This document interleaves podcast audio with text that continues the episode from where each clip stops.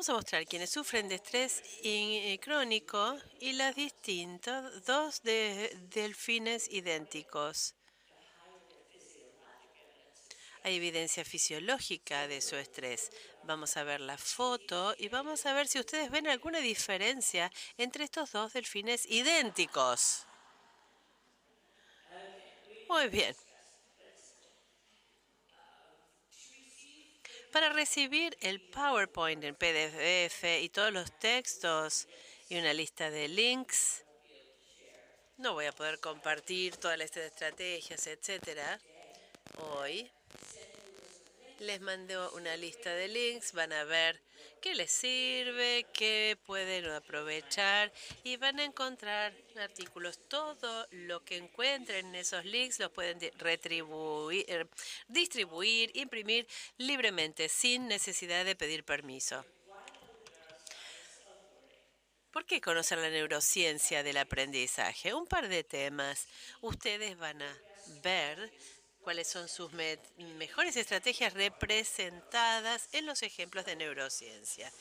Podemos decir, bueno, yo eso ya lo hago, pero lo que van a encontrar es por qué funcionan sus mejores estrategias. Y cuando sabemos que algo funciona, sabemos qué es lo que funciona, bueno, podemos aplicar otros usos, podemos expandirlo, ampliarlo.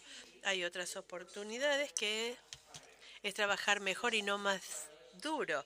Eh, van a escuchar ciertas correlaciones que no requieren de mayor preparación. Tenemos ya trabajo suficiente y no tenemos tanto tiempo de preparación. Entonces podemos ver cómo algunas de las correlaciones vamos a decir, esto me va a ahorrar tiempo y vamos a aprovechar el tiempo de manera más efectiva y que podamos disfrutar más. ¿Qué es la neurociencia? La investigación. ¿Qué pasa si la neurociencia dice que no? Imaginemos distintas situaciones en cuanto al análisis de la buena ciencia y la investigación es en esta situación controlada con esta variable, esto funciona y esto no. Eso no se correlaciona con lo que pasa en el mundo real. Entonces, si estamos haciendo algo que funciona, aunque la investigación de neurociencia diga, no, no, no, eh, eh, está mal que haya múltiples estilos de aprendizaje. Eso no significa que no tengamos que hacerlo. Hagan lo que funcione para ustedes.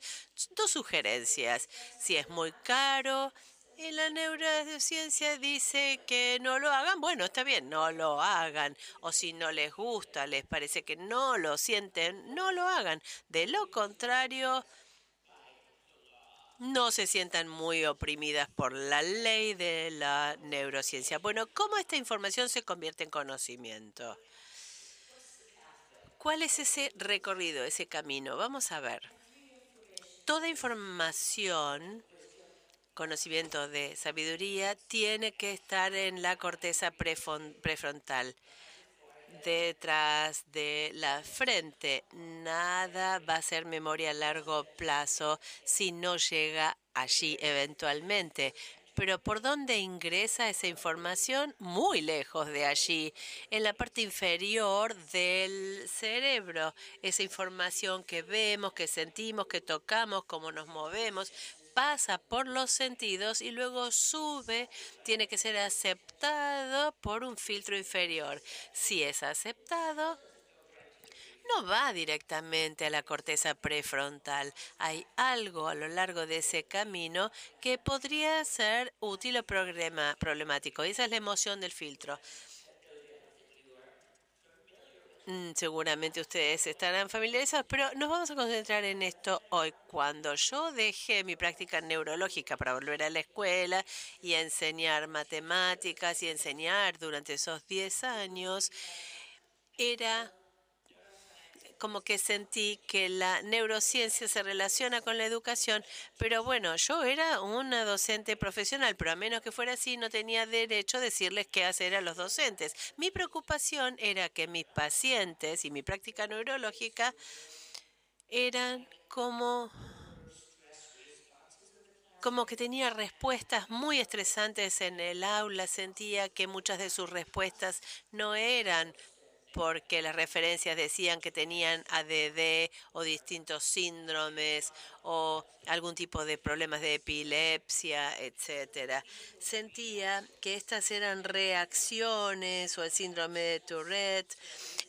así que bueno, y fui visitando las aulas y empecé así a entender que estaban bajo un estrés bastante poco común. Esto fue hace 15 años. Pensé, quizá podamos descubrir qué pasa en el aula.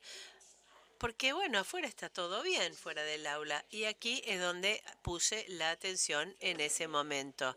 Las amígdalas, esas formas en el sistema límbico, eh, a cada lado del cerebro, son estaciones de eh, conmutación, de transferencia. Ellos van directamente a donde va la información. Una vez que llega, va a tratar de llegar a la corteza prefrontal. Dependiendo de dónde esté en la actividad metabólica de las amígdalas, ahí es donde van a ir. Entonces, si estamos viendo la corteza cerebral las amígdalas no están en un estado muy alterado, vamos a ver el flujo de la información, el filtro de la atención pasa por ahí, pasan por las amígdalas y pasan por la corteza prefrontal donde puede convertirse en memoria a largo plazo. Hay otro beneficio al tener el acceso dentro y fuera del corteza prefrontal y esa es la posibilidad, la capacidad de reflexionar, elegir decisiones, porque también en esa corteza prefrontal están las funciones, el comportamiento reflexivo, el pensar antes de actuar, tomar una decisión determinada en lugar de reaccionar.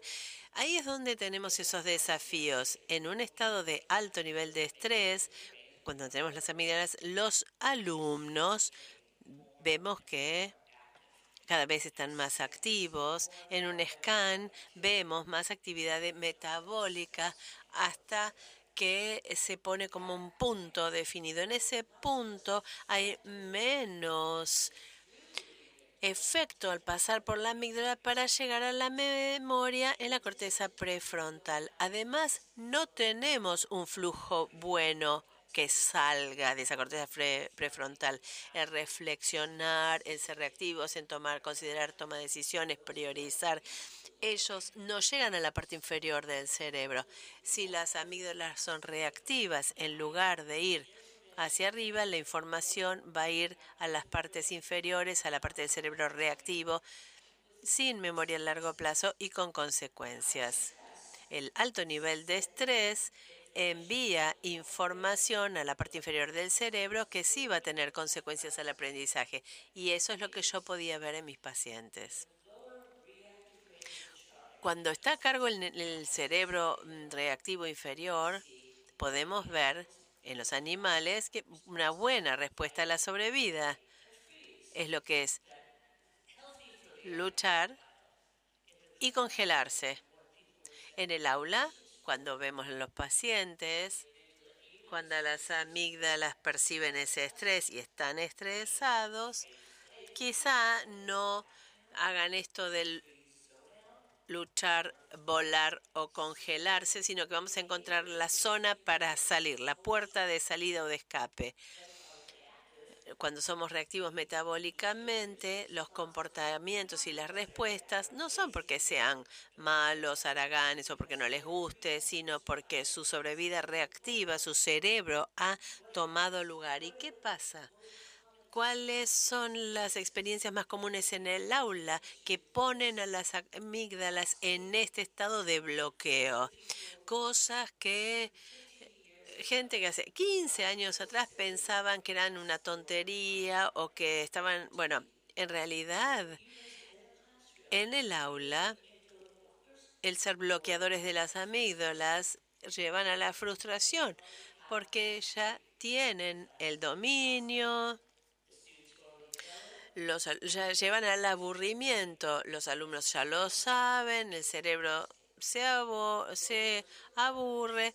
Ahora, baja relevancia personal, si es algo que se mantiene, se repite, vemos que las amígdalas se bloquean. La frustración, fallas repetidas para lograr un objetivo. El objetivo no necesariamente tiene que ser el pasar una nota, el aprobar, sino la capacidad de hacer un trabajo determinado, hablar un nuevo idioma con otro compañero frente a la clase. Puede ser alguien que tenga ocho notas, pero en una materia, matemática, álgebra, lengua, hayan intentado por todos los medios, hayan fracasado y lleguen a su nivel de frustración y las amígdalas se bloquean. Pueden ver un ciclo ahí entonces. Si hay una frustración constante, cada vez y más rápido, las amígdalas van a decir, no voy a dejar que esto suceda.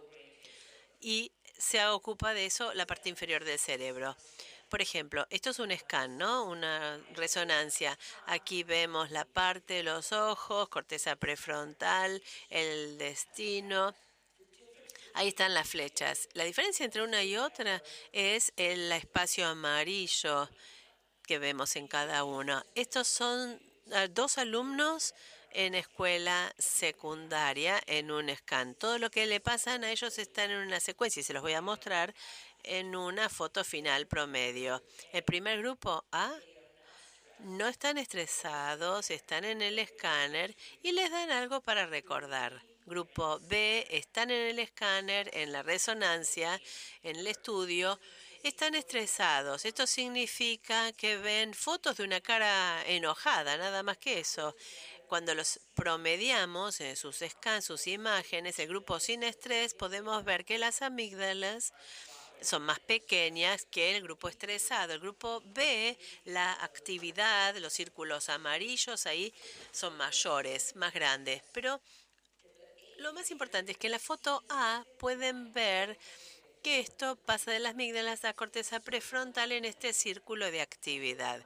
Eso es lo que queremos, queremos que la información llegue ahí y que se convierta en memoria. Y por cierto, en el grupo A vemos la información, activamos la corteza prefrontal y vamos a recordar ¿Se acuerdan la tarea que les dimos? Esos van a recordarlo mucho mejor que aquellos otros que vieron esa cara enojada. Estas fotos nos ayudaron a clarificar las imágenes, cuáles son las condiciones bajo las cuales el aprendizaje puede darse para que la memoria lo mantenga y que para el cerebro reflexivo pueda moderar el comportamiento y las respuestas de conducta. Ahora, pareciera una situación dura, difícil, pero recuerden que hay dos buenas razones. Los animales en la selva, en la jungla, necesitan rastrear sus, éxitos y sus fracasos. Veamos, lo mismo los alumnos, pero veamos en los animales. Imaginemos un zorro que vive en la, en en la selva, digamos. Están allí en las montañas y quieren comerse un animal pequeño, si sube por una de las colinas muy abrupta, mucha presión, muy empinada, no lo va a conseguir. El animal siempre va a escapar, la presa, y él no va a conseguir su alimento. Si va por los más mm, campos más leves, lo va a conseguir. Nadie le va a dar eh, un boletín eh, o decirle que mantenga un registro, pero sí el cableado de su cerebro va a registrar los momentos en que su esfuerzo no le permitió conseguir su resultado. Entonces, el cerebro de ese zorro va a darse cuenta que a medida que vaya fracasando en esa colina, en esa montaña más abrupta o más empinada, no va a ir más ahí, va a dejar de hacer ese esfuerzo. Y eso, bueno, simplemente va a dejar de poner esfuerzo y energía para ir a lugares a donde no va a conseguir la presa. Entonces, el cerebro tiene este sistema que nos permite discernir y van a escuchar más de esto también, esta mentalidad. El cerebro sigue manteniendo un registro, probar, un esfuerzo, funcionó o no, ensayo y error. Entonces, tenemos este programa, los cerebros mantienen este registro de lo que hace a un esfuerzo cuando tuvo éxito o cuando fracasó. Y está programado a lo largo del tiempo para repetir ese, para conseguir ese objetivo, va a resistir más y más y bueno, va a aprovechar esa oportunidad. Cuando tenemos esta mente fija, no importa lo que ustedes me digan, sé que, bueno, no puedo hablar inglés, sé que no puedo responder porque lo estoy intentando. Entonces, esto requiere de más de, bueno, esto es todo lo que puedo hacer. Ahora, otro problema en lo que respecta a aprendizaje exitoso y al cerebro. El cerebro está programado y esto es bueno para la supervivencia y esta supervivencia es eh, profunda de manera única. Eh, es muy exigente, no hay ningún órgano del cuerpo que eh, tenga que trabajar tanto. digamos, es el que maneja el tema de los nutrientes, del, oxígeno, no los puede almacenar, pero ¿qué pesa? Un kilo 300 más o menos, es muy pequeño comparado con el cuerpo, pero utiliza el 20% de los nutrientes, el oxígeno, los recursos del cuerpo de manera tal que tiene sentido que el cerebro esté preocupado por la necesidad del cuerpo y de la especie de sobrevivir, para lo cual debe preservar su energía, no necesariamente hacer todo ni todas las actividades eh, que requieren de un gran esfuerzo mental. Tiene que haber algo para que uno quiera hacerlo. Entonces, es el programa, digamos, la programación de la supervivencia del cerebro, es, eh, digamos, a lo que nos lleva, por ejemplo, a sentarnos en el sillón a descansar y no hacer nada. Eh, y también, no solo los alumnos, los docentes también reaccionan al estrés.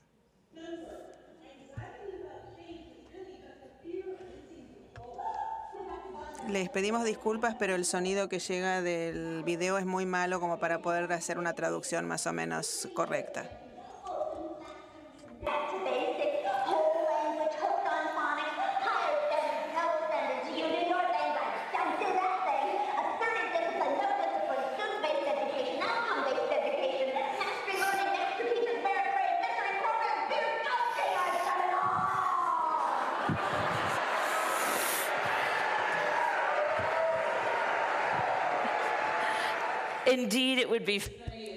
Sería divertido si no es que es cierto todo lo que se veía en pantalla.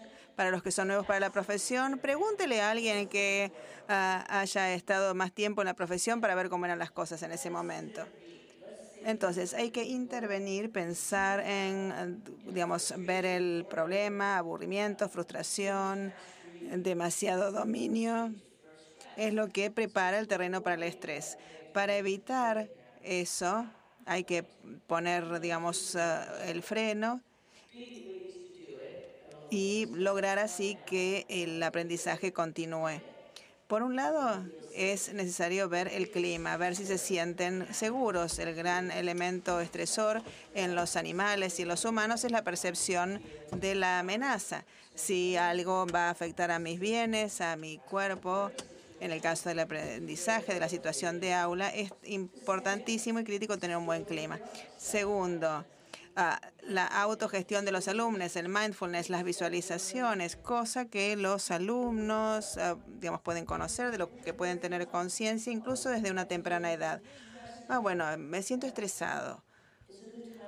Eh, ¿No es mejor que piense cuál es mi lugar de felicidad? Esto es la conciencia y las herramientas para poder manejar eh, el cerebro cuando entienden que el cerebro va, cerebro, perdón, va a hacer eso y que no es que sean malos o vagos, sino que el cerebro los está protegiendo.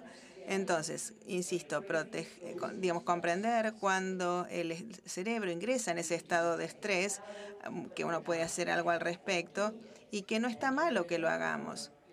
En el material que se les entregó hay enlaces artículos que yo escribí, donde simplemente le podemos decir a los alumnos, y está allí el texto, uno incluso se los puede leer, que hay un lugar en el cerebro que cuando percibe el estrés de la amenaza, ya sea la frustración o el aburrimiento incluso, nosotros las llamamos respuestas reactivas, ah, va a ser algo y que hay algo que podemos hacer al respecto. Esta, en esto nos vamos a centrar hoy a la tarde. También estrategias ah, y con instrucciones para lograr la participación de todos los alumnos. ¿Por qué? Porque si está la frustración y el aburrimiento, ah, es posible, digamos, que eh, se vean, digamos, descarazonados si sienten eh, frustración, si se sienten aburridos, van a subir las señales de estrés, incluso en la misma clase con 10 alumnos, dependiendo del tema o cómo se sientan ese día. Algunos van a entender rápidamente, otros no van a entender y se van a poner ansiosos porque es un tema que les genera ansiedad y algunos van a estar más o menos bien. Entonces, ah, digamos, no todos los cerebros sabemos que necesitan lo mismo y lo que se decía antes, ni demasiado difícil ni demasiado fácil. Ah, eh, ya mencioné el hecho de enseñarles a los alumnos sobre sus cerebros, especialmente qué pasaba en el pasado y las conductas del pasado. Uno, si te dijo que sos ah, vago o que no prestas atención, o si tus padres te dijeron que a la gente, hay algunas personas a las que no les gusta la matemática o que les va bien en la les va mal en la matemática, lograr hacerles entender que más allá de lo que les hayan dicho, ellos pueden cambiar el futuro y reprogramar el cerebro, que se necesita algo más que genes, que los genes no lo son todos y que se puede reprogramar el cerebro. Eso lo llamamos el programa de supervivencia, el cerebro tiene recursos y va a resistir el esfuerzo, especialmente si no considera que el esfuerzo mental va a permitir eh, ese logro. Pero eh, nosotros tenemos un sistema para intervenir en eso, para lograr que el cerebro resista esta programación de me voy a quedar sentado acá porque si no es para sobrevivir, voy a ahorrarme los recursos hay un sistema de placer-recompensa. Vamos a hablar un poquito ahora de la dopamina. La dopamina no es solamente un neurotransmisor, es también una solución que baña, que envuelve al cerebro. Muchas veces pensamos que es un neurotransmisor que transmite información a través de la sinapsis, digamos, del nervio, un axón, hasta la próxima dendrita, y uh, pseudocolina, epinefrina. Y es cierto, la, dopamina hace eso, pero no es ese el objetivo de, de, lo que vamos a hablar hoy. La dopamina, además, cuando se libera en grandes cantidades, en el lugar que les voy a mostrar, es, muestra lo que sucede en el cerebro cuando uno siente una satisfacción intrínseca esa sensación de éxito. La respuesta a una liberación incrementada de, dopamina en todos los mamíferos, no necesariamente eh, es, digamos, un incremento en la sensación de placer, de atención, de motivación, de perseverancia y de memoria. Todo esto se ve incrementado ante una liberación incrementada de dopamina el hecho de perseverar a pesar de los desafíos y de los ah, contratiempos. Cuando se libera dopamina pasan todas estas cosas positivas. ¿De dónde se libera? No de la sinapsis, sino de un saco que está cerca de la amígdala, que se llama el núcleo accumbens, que está lleno de esta rica dopamina y que en circunstancias que yo les voy a mostrar ahora, envía eh, dopamina para bañar el cerebro a través de los túbulos, especialmente la corteza prefrontal. ¿Cuáles son las cosas que ya hacemos que funcionan porque se envía esta dopamina, este baño de dopamina?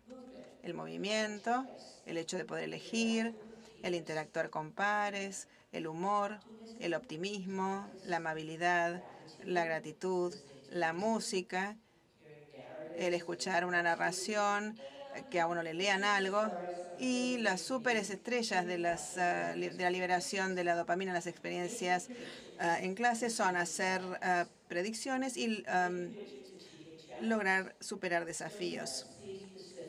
Vamos a ver específicamente entonces. A dónde fue la investigación para ver el poder de hacer predicciones y de alcanzar desafíos en la liberación de dopamina y en lograr que el eh, cerebro lo logre. Pensemos en qué actividad implica esfuerzo, motivación y perseverancia, aun cuando haya errores, contratiempos frecuentes y también eh, el desafío se incremente. Sí, pensaron bien. Seguramente ustedes saben cuál es. La investigación es los videojuegos. Esto es lo que ha demostrado los videojuegos. Recuerden que yo no estoy abogando por eh, el uso de los videojuegos para el aprendizaje, pero sí pueden ser útiles. Tampoco estoy diciendo que todos tienen la misma respuesta a jugar con videojuegos. La investigación se hizo en los jugadores promedio, aquellos que verdaderamente querían jugar, eh, digamos, no los que se quedan toda la noche, sino a los que se dedican a jugar. ¿Qué pasa en sus cerebros para que sea una fuerza tan imperiosa? Esos impulsores de dopamina, digamos, lo que, ¿qué es lo que está en el juego que hace que sigan jugando? Los tres componentes en la mentalidad de los jugadores se pueden reconstruir en una situación de aprendizaje, en una situación de aula, para poder generar la misma respuesta de dopamina. En el caso de la mentalidad de un jugador, eh, ellos están comprometidos con el objetivo. Saben que si llegan al nivel 10 en el juego, eh, van a evitar, digamos, la destrucción, por ejemplo. Y eh, uno les puede decir, no, pero es un juego, pero no importa. Para ellos, aun cuando sea una fantasía, quieren eh, digamos, su objetivo es llegar al nivel 10 y salvar a la Tierra, porque es una fantasía, pero es un desafío que quieren cumplir. Y vamos a ver cómo funciona en la clase. Eh, ¿Qué son esas cosas que promueven la liberación de dopamina? Dijimos que era eh, hacer predicciones y lograr desafíos. Veamos qué pasa en el caso de los videojuegos. Predicciones y tener un desafío que sea alcanzable con un feedback frecuente. Cuando están jugando un videojuego, todos empiezan en el nivel 1 porque el juego no sabe, digamos, empiezan a jugar y en el nivel 1 hay una tarea que tienen que dominar y a medida que logran la tarea, sea cual fuere, pasan al nivel 2 no tiene que esperar a nadie más en el mundo para que se ponga a tiro, digamos. Si eh, logran pasar el nivel 2, pasan al nivel 3, no están el nivel de aburrimiento porque ah, permanentemente avanzan a medida que van mostrando, digamos, el dominio del juego. Y quizás puede haber otro nivel 1 al que le lleva más tiempo lograr la tarea, pero el juego no dice vos sos el más lento de todos los jugadores. Juega a su ritmo. Entonces, cada uno está a su nivel y ve que hay un desafío, pero que es un desafío que se puede alcanzar. Predicciones. Supongamos que están, eh, digamos, en el, el, nivel 3, después de algunas movidas. En el nivel 3, el cerebro dice, ok, esto ya lo sé. Digamos, esto no lo sé, pero, veo, puedo ver cómo con la práctica lo puedo lograr. Entonces, es un desafío es alcanzable, puedo ver cómo puedo practicar y hacerlo. ¿Y cuál es la práctica? Hacen una predicción, una elección, no saben algo, quizás deberían apuntar el blanco, digamos, la mira más arriba o más abajo, o quizás tienen que cambiar el orden de las letras en un código, lo prueban, hacen una predicción, reciben feedback de inmediato, no, eso no funcionó. Hasta el 80% de las selecciones que hacen los que juegan a videojuegos al nivel de dominio, alcanzar desafío, hasta el 80% son cosas incorrectas cuando empiezan. Entonces, ¿cómo puede ser que no diga, no, esto me lo voy a saltear y me voy a hacer otra cosa? Esto es porque la situación es tal que el feedback es inmediato, no hay eh, ninguna consecuencia negativa, no se sienten avergonzados y tienen otra eh, opción inmediatamente. Con esa mentalidad, en lugar de sentir que son tontos o estúpidos, dicen, bueno, a ver, me dieron otra posibilidad, ¿qué puedo aprender de mis errores? Quizás apunté demasiado alto, demasiado bajo. El feedback ayuda entonces y les permite hacer otra predicción. Y así hacen distintas movidas, hacen la predicción que funciona finalmente. Eh, hay una buena, digamos, dosis de dopamina y siguen avanzando y quizás supongamos que dominan el nivel 3 y en lugar de tener que esperar hasta el final del, eh, en este caso, digamos, del periodo, en lo que sería en la escuela, ah, tienen mucho feedback para avanzar a partir de allí. Pueden pasar al nivel 4, hay un nuevo avatar, una nueva tarea y de nuevo, si digamos, la tarea debe ser reconocida como alcanzable y a su vez que plantea un desafío, pero tienen esa gran carga de dopamina a partir del feedback que fueron, digamos, obteniendo. Y eso se hace que se sienta muy bien. Dura minutos, no horas, se es por eso que se tornan adictos al juego. Y eh, porque dicen, bueno, esto lo voy a hacer de nuevo porque la verdad que está buenísimo.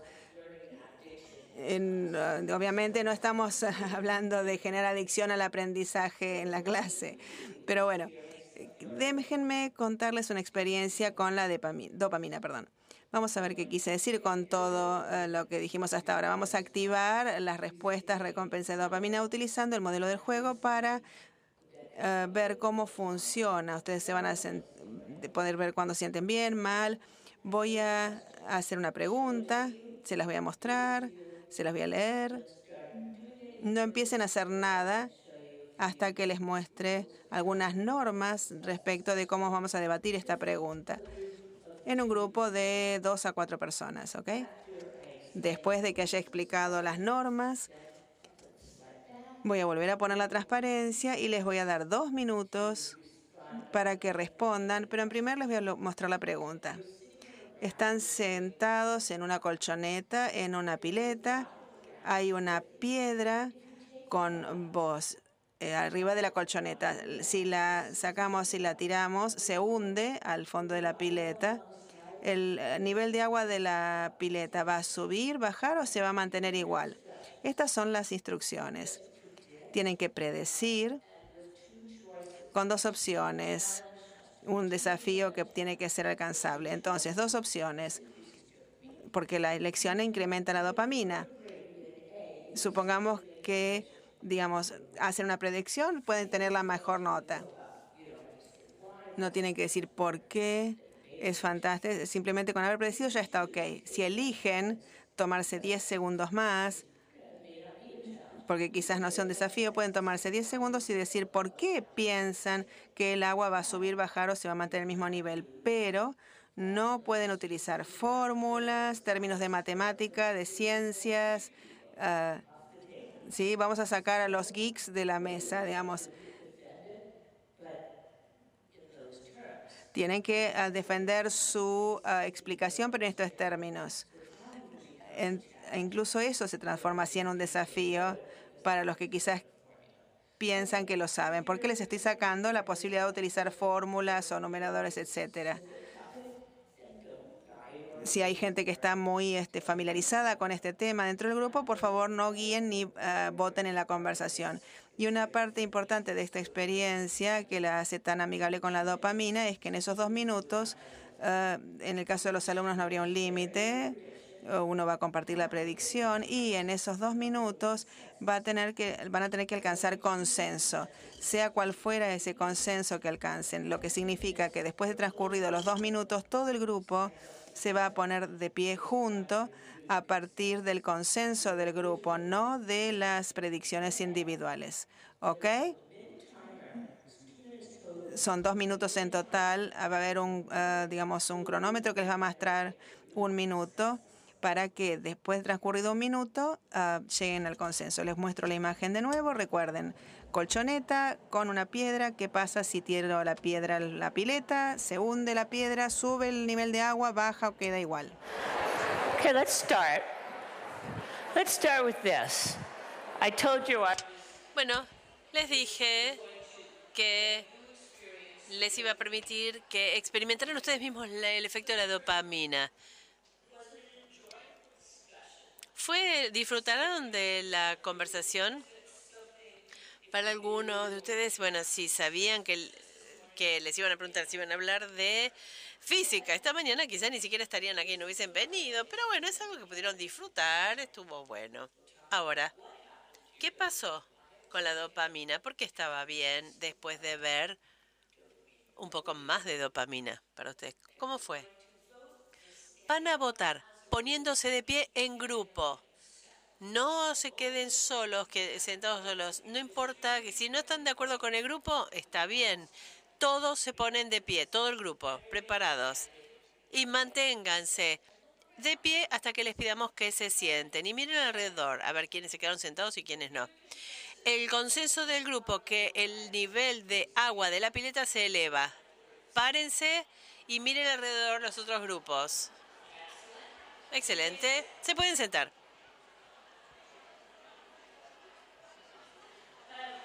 Muy bien. El nivel baja. Grupo, el consenso. No sean tímidos. El nivel de agua se mantiene igual. Muy bien. Miren alrededor. Siéntense. Excelente. Son honestos. Fueron honestos. Perfecto. ¿Qué va a pasar ahora?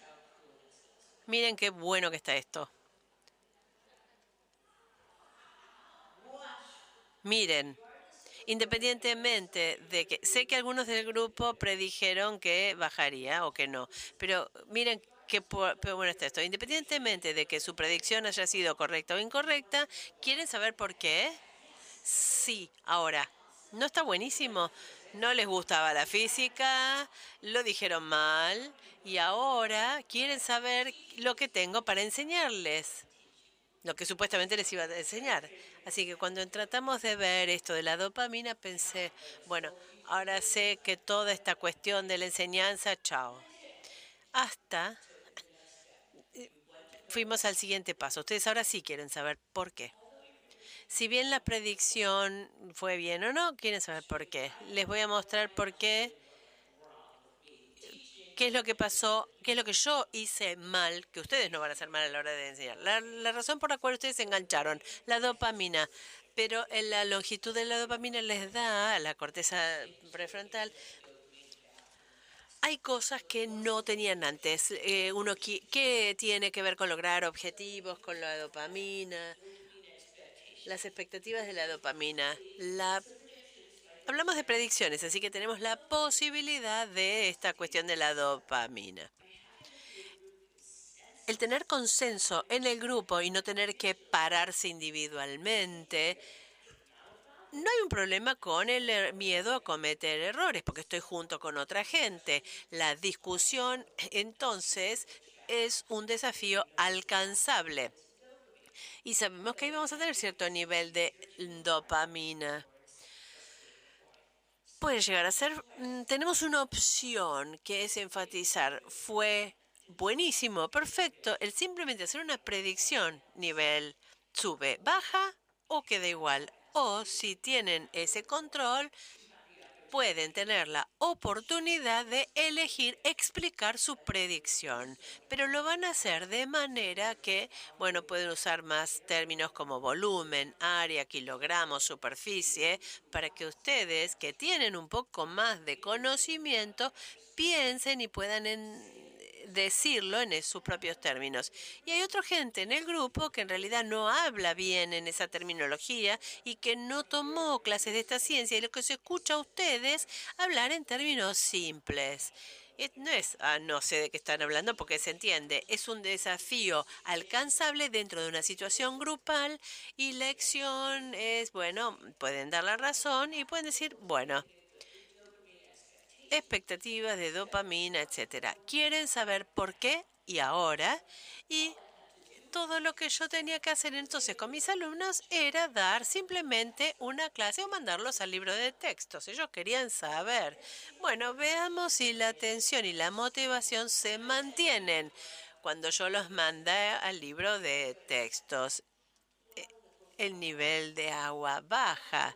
La roca en el bote desplaza una cantidad de agua igual a su peso. El boto, la parte inferior de la pileta desplaza el agua igual a su volumen, porque el mismo volumen de agua pesa menos que el mismo volumen de la roca. La roca eh, se desplaza. Bueno, ok. ¿Le sigue interesando esto? No el mandar a todos al mismo nivel de libro, de texto o clase, hay distintos tipos de coeficiente intelectual, gente con más antecedentes más que de ciencia. Algunos pueden decir, bueno, lo voy a volver a leer, pero no es eso para todos, no es que es un tamaño para todos. Ese no es solo el problema porque los lean de un libro de texto, pero en realidad levanten la mano si algún vez leyeron un libro de física. ¿Alguna pregunta relacionada a física? Bueno, muchos de nosotros hemos visto algo de física. Pero Seguramente yo me saqué buenas notas, no porque soy tan inteligente, tan inteligente, sino porque simplemente recordaba de memoria, memorizaba todo. Eh, y hoy, si uno piensa, enseña de una manera y lo prueba de una manera, sí, lo hace, va a recibir un 10, se va a sacar un 10. ¿Lo entendí? En realidad no, porque en realidad tuve que reaprenderlo entonces. El problema es que nunca lo aprendemos. Aquí es donde necesitamos estar para lograr ese desafío alcanzable con la dopamina, yendo más allá de lo que queremos saber. ¿Por qué? Steve Krashen lo describió como un input incomprensible, una entrada incomprensible. Igual que un juego, un modelo de, videojuegos. Si desafiamos, por ejemplo, la idea con el libro de texto o el juego de video, el videojuego, el, el cerebro lo percibe como algo que no se puede alcanzar y el esfuerzo simplemente no se mantiene. Era como el lobo tratando de el zorro tratando de alcanzar la presa por la colina más empinada. No es posible para mí mm, poder entender esto, es demasiado difícil. Me interesaba, pero ahora no, ya no me interesa más. Si bien pueden llegar a aprender las cosas de memoria para la prueba, en realidad el entenderlo no es eso y no el aprendizaje no fue transferible. Entonces, ¿cuál es nuestro objetivo? Un aprendizaje activo es un ingrediente crítico y muy poderoso. Si queremos bajar las barreras y no la barra para llegar a controlar, a, dominar un tema o una materia, tenemos que poner el centro de control de cómo vamos a llegar a ese nivel. No con el libro de texto o a todos con la misma clase. Eso no va a ser el objetivo y no lo va a alcanzar, para la mayoría de los alumnos al menos. Oportunidades flexibles para construir aprendizaje. Eso es lo que necesitamos para poder generar ese aprendizaje. La situación ideal es la siguiente similar al modelo del videojuego, progresan, dan feedback a su mismo nivel. Podemos entonces brindar oportunidades flexibles para que los alumnos construyan ese conocimiento con distintos tipos de medios a través de los cuales ellos puedan eh, aprender y distintos caminos tenemos una situación en lo que hay cinco niveles de libros de texto y también tenemos eh, sitios web, online, distintos tipos de grupos flexibles con alumnos que tengan este nivel de comprensión y a medida que vayan construyendo a través de sus distintos caminos van a poder entender la física, van a tener feedback y van a tomar decisiones y elecciones. Vamos a poder ver no es secreto.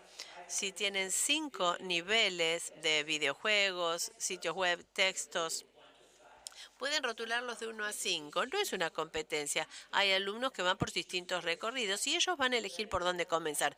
Déjenles saber que al final van a llegar al nivel 5 todos y eso todos lo van a poder entender. y explicar la información independientemente del camino que elijan. Todos van a llegar. ¿Cómo vamos a llegar allí? Es selección de ustedes, de los alumnos. Puede ser un videojuego, sitio web, activos. Quiero llegar al nivel 3. Ah, bueno, llegué a nivel 3, ya entendí. Voy a poder llegar al nivel 4 leyendo. No entendí. Bueno, voy al nivel 2 con distintos grupos flexibles y con la docente. Cada alumno va a estar en una situación diferente y va a tratar de aprovechar la tecnología y su experiencia a lo largo del tiempo lo va a lograr, no mañana, pero para cada elección, cada alumno no solo toma decisiones y elecciones, sino que también van a recibir feedback mostrando que están generando nivel de conocimiento. Antes estaba en nivel 3, ahora estoy en nivel 4. Incluso con los chicos en distintas estaciones de trabajo, por ejemplo, en el aula, cada uno en su lugar de, en su workstations, estaciones de trabajo, ¿dónde empezar? Si quieren empezar, empezar con el desafío de dos niveles o volver para atrás, y ellos son los que van eligiendo su recorrido, su camino, y así reciben el feedback reconociendo el progreso en lo que hace al objetivo. La situación requiere desde el modelo del videojuego, la respuesta y le da al cerebro una experiencia positiva a mantener. Ese es mi objetivo. Esa es mi alarma.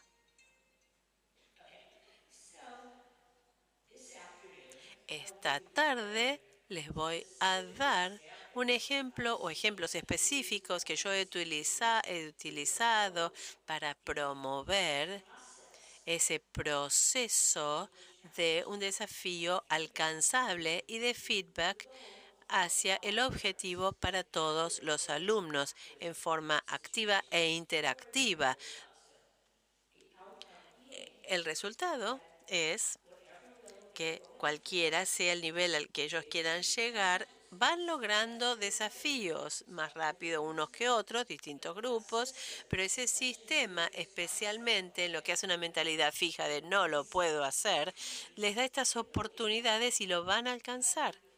Y con el feedback constante, sí, estoy alcanzando el progreso, ellos, igual que el videojuego, van a querer más, porque cuando lleguen al feedback van a haber logrado el progreso, el cerebro dice, ah, me gustó esta dopamina y quiero volver, igual que el videojuego, quiero volver a jugar.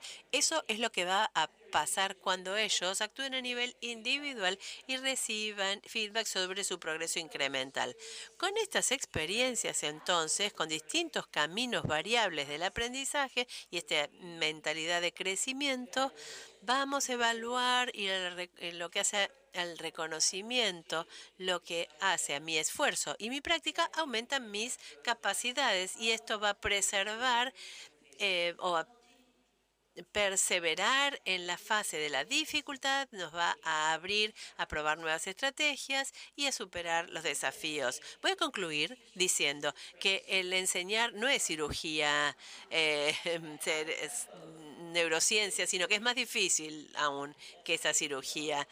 Pero la idea es hacer lo mismo una y otra vez y antes de que ellos les permitan hacer más, se trata de años de observación. Cuando uno está allí haciéndolo, estamos prestando atención dónde cortar, dónde coser. Es como la cirugía. Pero eso no pasa así con los alumnos. En el aula, en un aula para los docentes, cada momento importa para cada alumno y cambia de un momento a otro. Cómo se sienten, qué pasa durante el almuerzo, cómo van las cosas, si estamos eh, nerviosos por algún motivo. Cada momento necesitamos ver cómo individualizar, tomar decisiones minuto a minuto, oportunidades, individualizar, ver sus caras de confusión o de disfrute.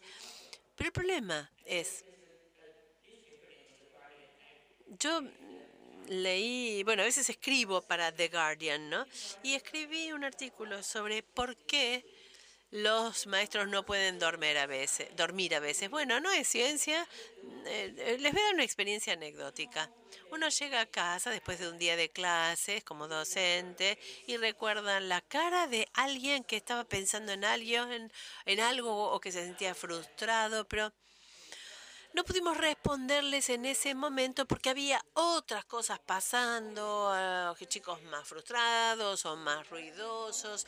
Entonces, cada momento ustedes perciben reacciones y cosas que querrían hacer y llegan a la cama a la noche es como que la cabeza repite en el cerebro como un loop todas las cosas que podrían haber hecho o podían haber hecho respecto de esas caras. Y uno podría decir, mañana lo voy a hacer mejor. Pero eso es imposible porque mañana todo va a ser otra vez un minuto a minuto. Mi opinión entonces es, no podemos dormir porque vemos las caras y las decisiones minuto a minuto. Pero sugiero comenzar con nuestro propio desafío alcanzable. Piensen en los extremos. Por ejemplo, el alumno uno que es el que está como más perdido y el otro que está más activo.